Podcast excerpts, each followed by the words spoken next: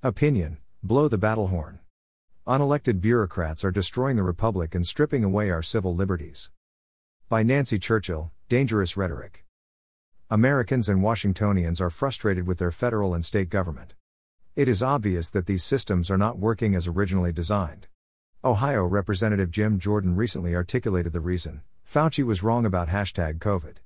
The fifty-one intelligence officials were wrong about Hunter Biden. The National School Boards Association was wrong about parents. Americans are tired of the experts.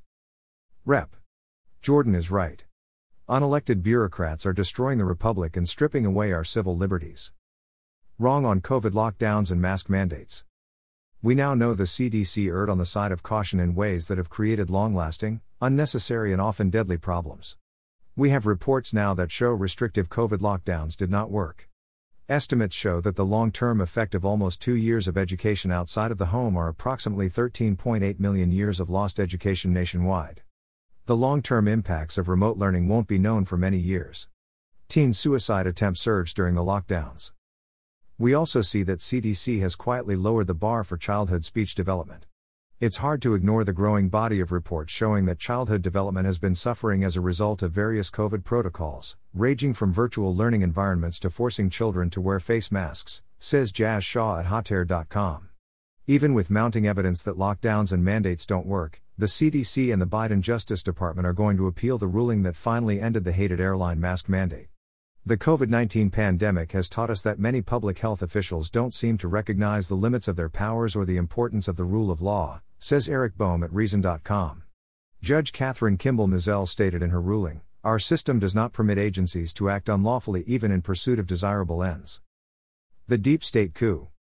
Then there was the Deep State coup that impacted the results of the twenty twenty presidential race. Intelligence officials promoted a narrative that the Hunter Biden laptop story was false.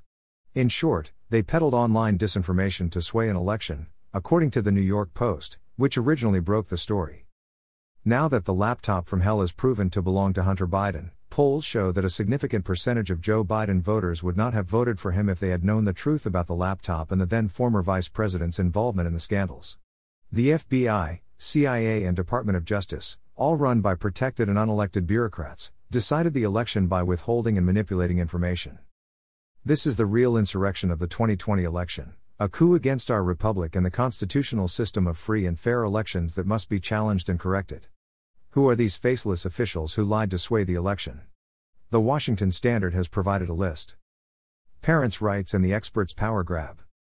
Parents' rights rights are under attack by the National School Boards Association, who asked the Biden D O J to investigate parents as domestic terrorists. Teachers Union head Randy Weingarten thinks parents are stoking the flames of war when they insist that the schools actually provide a real education.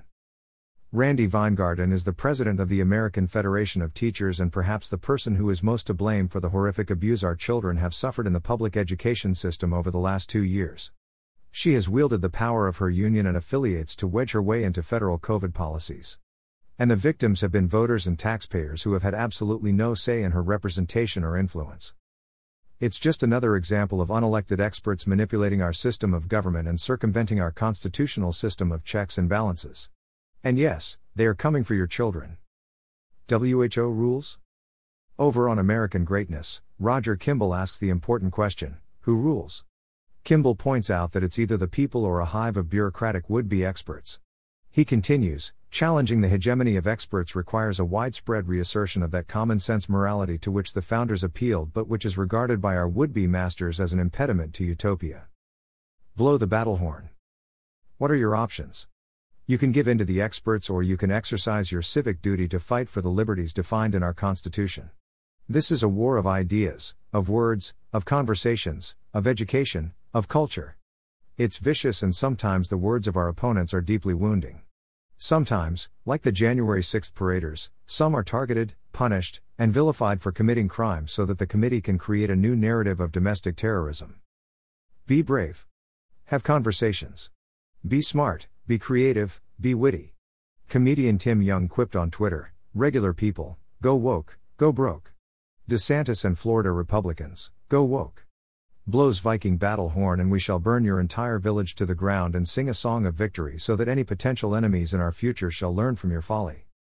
It's time to blow the battle horn. It's time to fight fiercely for our country and our culture.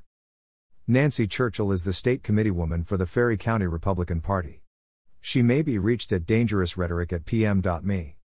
The opinions expressed in Dangerous Rhetoric are her own.